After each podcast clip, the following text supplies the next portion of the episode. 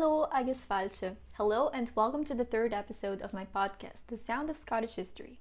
Today we are talking about a very interesting and fairly recent moment of Scottish history, the 1950 removal of the Stone of Destiny. So, let's get started.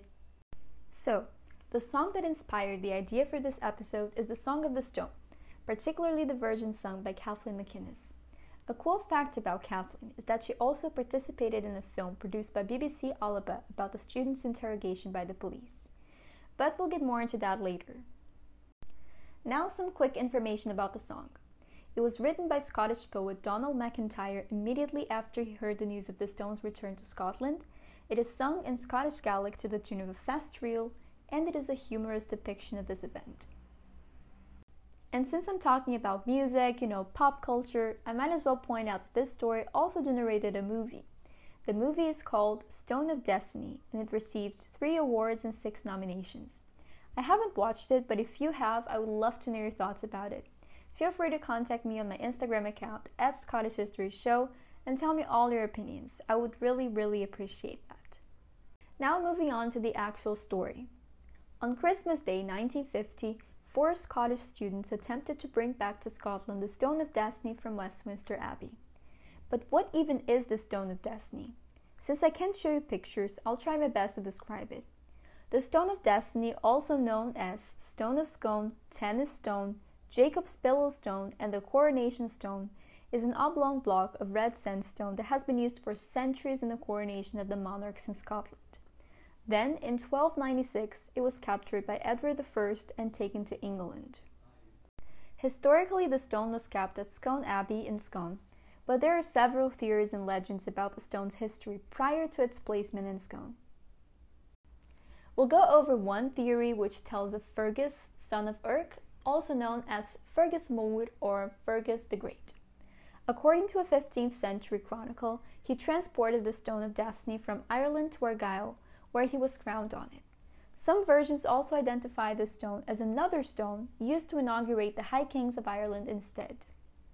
However, geologists have proven that the stone taken by Edward I of England is a lower old red sandstone and was quarried in the vicinity of Scone, thus refuting all of these theories.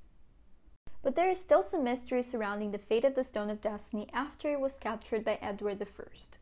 According to the Westminster stone theory, the monks at Scone Palace hid the Rio stone in River Tay or buried it at Dunsinane Hill, tricking the English into taking a fake stone. Now, back to the 20th century. The removal of the stone from Westminster Abbey was planned by four students from Glasgow. These students were Ian Hamilton, Gavin Vernon, Kay Matheson, and Alan Stewart. Their goal was to revive a sense of national identity among Scottish people. So, a few days before Christmas, these students drove to London. There, they had a meeting and decided to try to remove the stone immediately. However, they did manage to remove the stone on that day because of the guards. The next day, Vernon and Stewart spent some time observing the watchmen's shifts.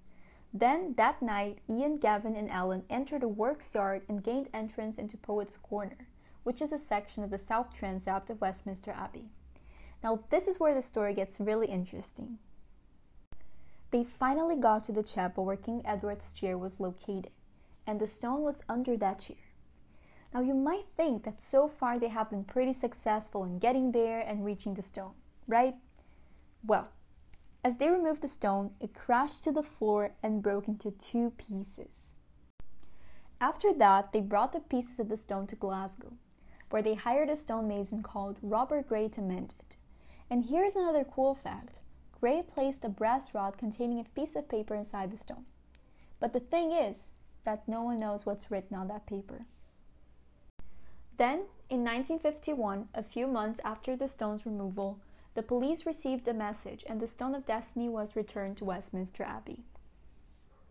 Now, you might be wondering what happened to the students.